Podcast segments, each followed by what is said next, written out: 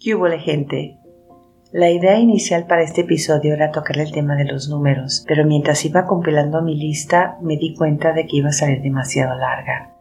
Por eso esta vez opto por concentrarme en un número muy especial, el cero. Ese es el título del episodio número veintiocho de Un idioma con sabor. Soy Roxana Fitch desde México. Empecemos a no contar. En Puerto Rico, Perú, Colombia, España, México y Nicaragua. Cero a la izquierda. Dicho de persona, insignificante, inservible, inútil.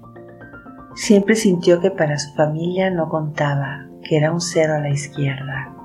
En Colombia y México, cero iban dos, o cero iban tres, o cero iban cuatro. La última palabra es un número variable según la situación. Dicho cuando se repite algo con el mismo resultado negativo. Le volví a pedir ayuda y otra vez me ignoró. Cero iban tres. En España, cero coma. Tiempo brevísimo. No me tardo, vuelvo en cero coma. Hemos tenido que esperar cero coma. Nos han atendido inmediatamente. En Uruguay, Paraguay y Argentina, cero kilómetro. Nuevo, sin estrenar. Se alude a un vehículo nuevo que no ha recorrido ni siquiera un kilómetro. Como en la canción de La Mona Jiménez, yo también quiero una chica cero kilómetro. En Colombia, cero pollito. Nada, cantidad nula. ¿Sabe cuánta plata me quedó después de comprar esa pantalla? Cero pollito. En Guatemala, cero bolas. Sin perjuicios, complicaciones o inconvenientes. Del béisbol, una bola es una pelota mal lanzada porque no entra en una zona llamada strike y la cual el bateador no intenta golpear. Cero bolas para pagar tus cuotas.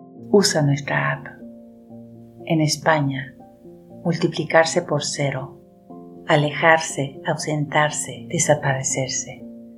No cuentes más chistes, mejor multiplícate por cero. La última locución que mencioné me queda como anillo al dedo. Este será el último episodio de lo que por ahora llamaré la temporada uno. Me tomaré una pausa en las entregas para decidir si este podcast tiene probabilidades de supervivencia. Y es que he notado que no ha crecido la audiencia. Al contrario, cada vez menos personas escuchan el podcast según las estadísticas. Quisiera que valiera la pena el tiempo y esfuerzo. Pero si lo que hay es apatía e indiferencia, entonces mejor cortar por lo sano. Cuéntenme, los que me están escuchando ahora, qué opinan al respecto.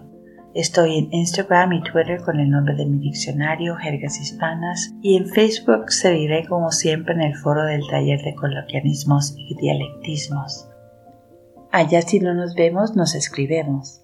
¡Chao!